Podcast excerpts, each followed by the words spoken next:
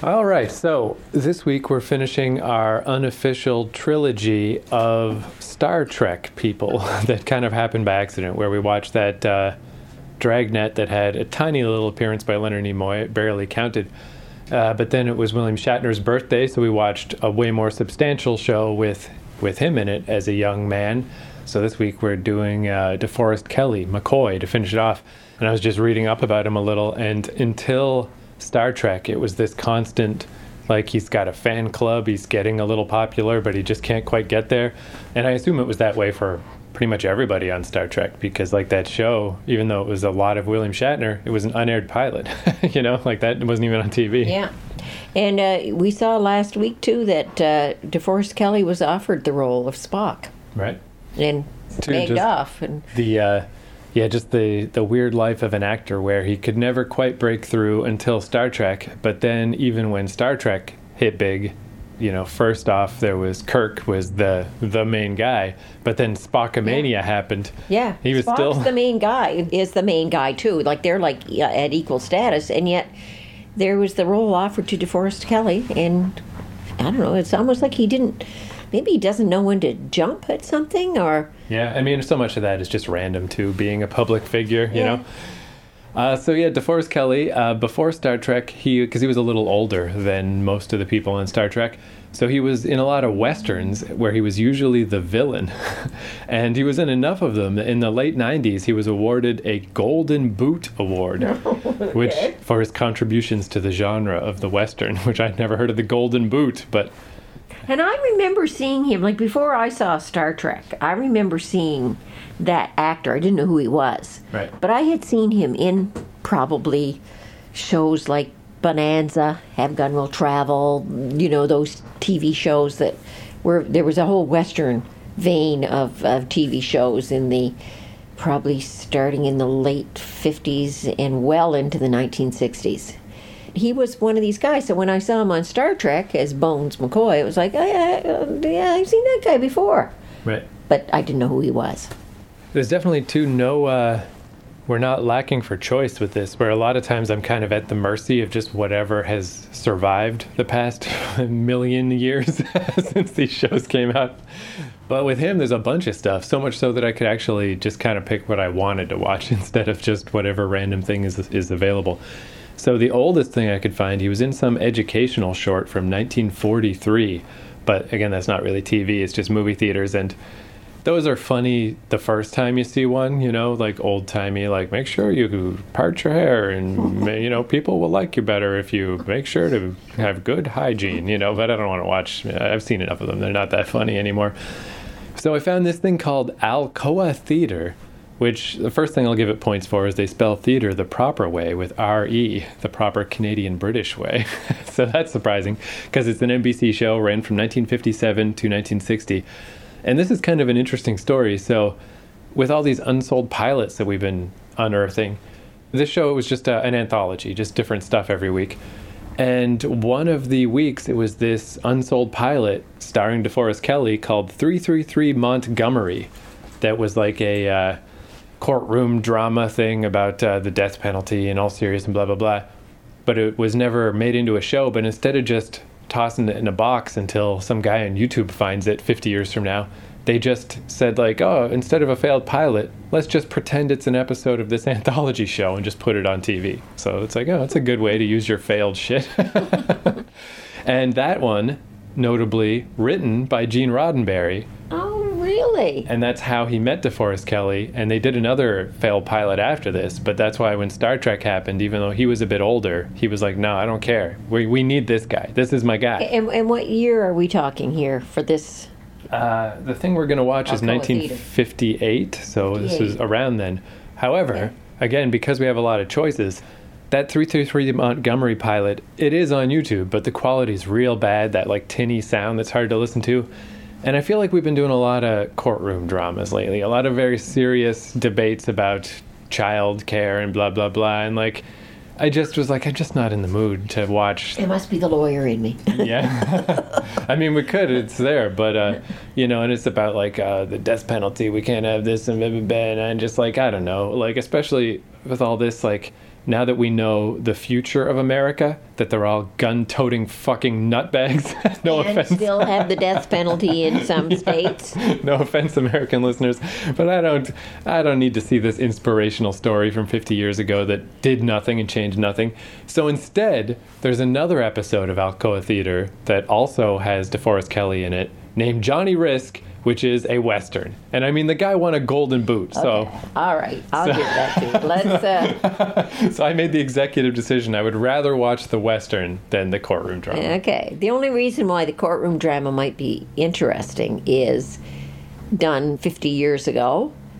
What has changed, eh? yeah Sometimes that's, it's quite interesting to watch these things and say, geez, like they were right on target 50 friggin' years ago. And here we are 50 or 60 years, 60 actually, 60 years later, and nothing has changed. What's wrong with us?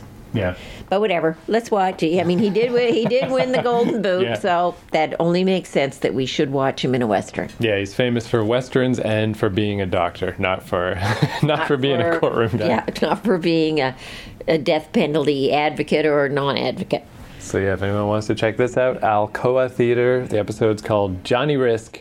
Uh, it also has Michael Landon in it. Oh yeah, So, from if you- Bonanza and uh, any other. Oh God, any Seven, other. the the Heaven Show. Uh, yeah, that uh, Stairway to Heaven and uh, Little House on the Prairie. But yeah, this is on YouTube. Should anyone be interested? Johnny Risk. See already, isn't this more exciting than a courtroom? Gotta gotta be the, the Gold Alaska, Rush. Yeah, 1896. gotta be the Gold Rush.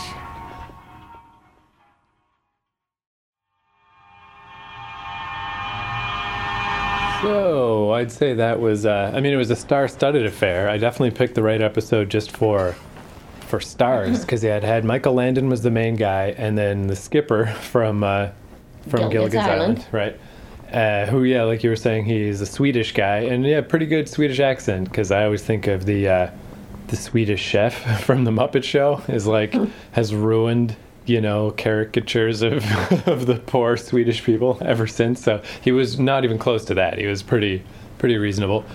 And yeah, McCoy. Uh, I can see why he was worried about being typecast earlier in his career because yeah, in this he was uh, the villain Marshall, just like he always was. And then, of course, you have Lew Ayres, or Ayres, Ayres, whatever his name is, who is obviously the star of the show, who was a big name at the time. I'm, I'm not familiar with who he is, but yeah, Michael Landon's brother. yeah. Because oh, yeah, he's Michael Landon's brother, yeah. because yeah, the whole plot was extremely simple. So it's like Alaska in the late 1800s, and they basically Michael Landon's evil brother just wants to just wants to be rich. That's all. So he at first he comes up with some pseudo legal ways of booting out all the foreigners everywhere, like the Swedish Yeah, guy so and that whoever. he can claim the gold claims. Yeah, and then it moves beyond that as soon because then Michael Landon, he's the good younger brother who's like, "You always taught me to be a good And man." he's definitely the same guy that he plays in Bonanza, and he's the same guy in Highway to Heaven, and he's the same guy in Yeah. Little House on the Prairie. just just righteous. Joe good guy. Just a good guy. Yeah, like you're saying, uh, man, that guy's got a that guy's got a seriously grounded. white shirt even after getting tussled and arrested and everything. And yeah, he's he's the white hat, all right. So then, because he, uh, it's kind of neat that his his plan it is to make sure that this horrible claim jumping doesn't happen. So he's like, we gotta gather up a bunch of money and send someone back to San Francisco to go to the courts to deal with this. It's like, yeah, I guess that is all you can do. It sucks though. It's gonna take forever. So then his evil brother is like, well, fuck all this pseudo legal stuff. Let's just do it illegally. You're a judge or my friend, you know, just just make up some fake shit. Let's just go take all those mine claims because we don't you want money?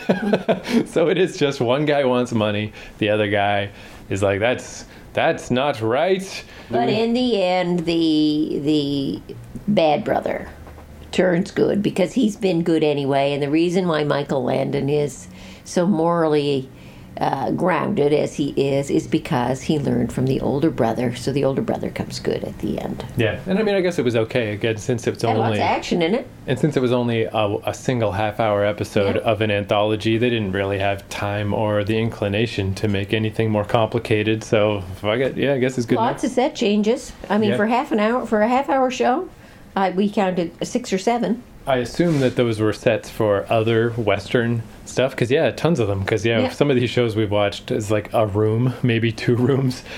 So at this point, 1958 NBC, they definitely And That's the uh, money. Today, if they were doing that show with that much, that many set changes and that much action, it would take an hour. yeah.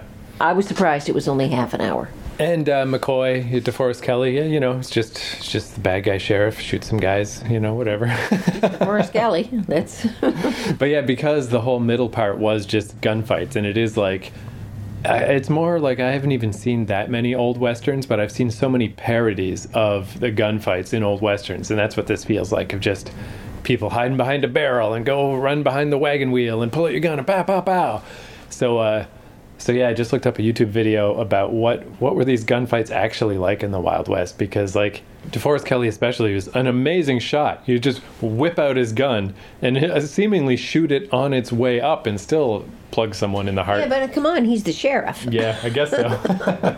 so then, yeah, this Gotta have some skills. so this little YouTube video just kind of confirmed that uh, there really were no like duels and stuff. There's certainly no honor. It was just a bunch of drunken louts would get in a gunfight and then would take every advantage possible. You know, if you could shoot someone in the back, you'd do it. You don't. None of this like because I guess the ultimate thing, like the way that they present the Wild West, is a little bit formal of like good guys on one side of the street, bad guys on the other side. Um, shoot the guy up on the balcony, falls off. You know, whatever but taking that even further was like that um, what was the war called where america broke away from england The War of Independence, yeah where it's just, 1776. Yeah. like i mean again i don't know shit about it I just saw that uh, that mel gibson movie but where they were lined up you know like this army's lined up on this side of the field this and your army's on the other side and you just march toward each other shooting Yeah. yeah. Well, that was the way they did battle until probably, God, they right up into the Civil War, the American Civil War, which would- was 100 years later. They were still shooting that way. yeah it's just weird right the idea of civilized war Yeah. but then yeah, well, yeah the Wild West wasn't like that. No, you just took out your gun. And it didn't matter if the guy was facing you or wasn't facing you. you yeah probably preferable to shoot him in the back so he wouldn't shoot you. It's interesting to learn like how much about like the the uh, TV movie version of the Wild West, like just how wrong it is of like these gunfights and uh, Yeah, because they were organized, right? Like, uh, we'll meet you at noon. right. You stand at that end of the street, I'll stand at that end of the street. We'll come toward each other and count of three or five or ten or whatever, and then we'll shoot. Like at that little documentary you just showed said that didn't happen. And apparently, too, in the actual Old West, like there were a bunch of black cowboys. That wasn't at all unusual, but you never see that in movies. That'd be like, oh, you know, just like you'd think there were no black people in America. Another Blazing that- Saddles. I think the Blazing Saddles, Mel Brooks. That's the Oh, first yeah. time that you see a black, the black sheriff. And then after that, you do see a few black guys in movies. But yeah, up to that point, no, it was always white guys. And they were always uh, well groomed, well dressed until The Good, the Bad, and the Ugly. The Italian movies that Clint Eastwood started in. Then people looked grubby and dirty, and their shirts were wrinkled, and they really looked like they had been out in the desert for a while. But previous to that, when you look at the old uh, John Wayne movies, uh, uh, Gary Cooper, any of those movies, they were always like well groomed, clean hats, pressed shirts, nice hats, dry streets. That's something that pretty much anything from before the modern era, you just can never think about what people smelled like. you know, like from the Wild West all the way back to whatever. You get the impression of a really dirty, dirty Wild West in uh, the first time I can can say that I really noticed it. Well, the, well, in those Italian westerns, but even them, they they were dry, very dry scenes.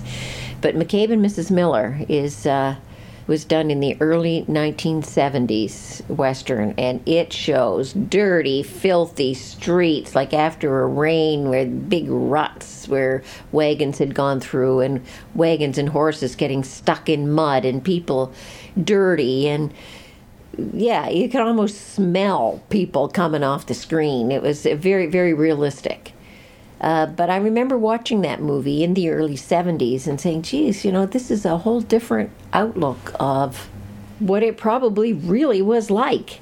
Cold and dirt and wet and muck and One of the other things too that uh, I read about somewhere that you never would see in, in a Western movie or TV show ever, because it it goes against this idea of the rugged, manly man, is they would you know, they're all bored out there. You know, they had nothing to fucking do. So they would have these like barn dances and stuff, but there weren't that many women. So there was a thing where you would, uh, it's like you tie a handkerchief to your arm, and that was a way of letting people know that in the square dance or whatever, you were willing to dance the girl part of the dance. Oh, okay. I never saw that. Apparently that was really common, but yeah, it's like that just and no one thought twice about it. They're like, whatever, man, we're all just out here and we're just bored. We just want to do this stupid dance at the barn.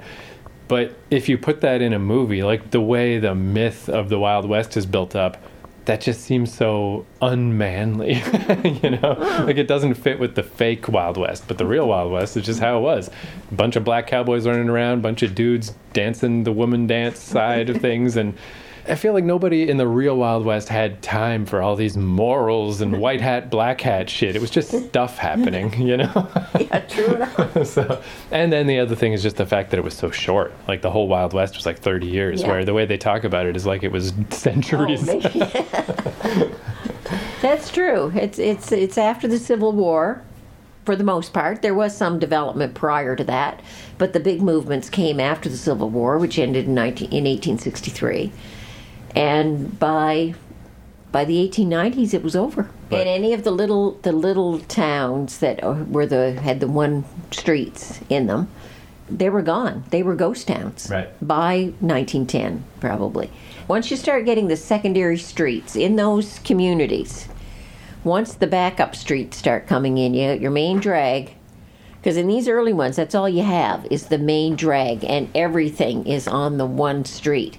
But once you start doing the backup streets, that's it. Yep.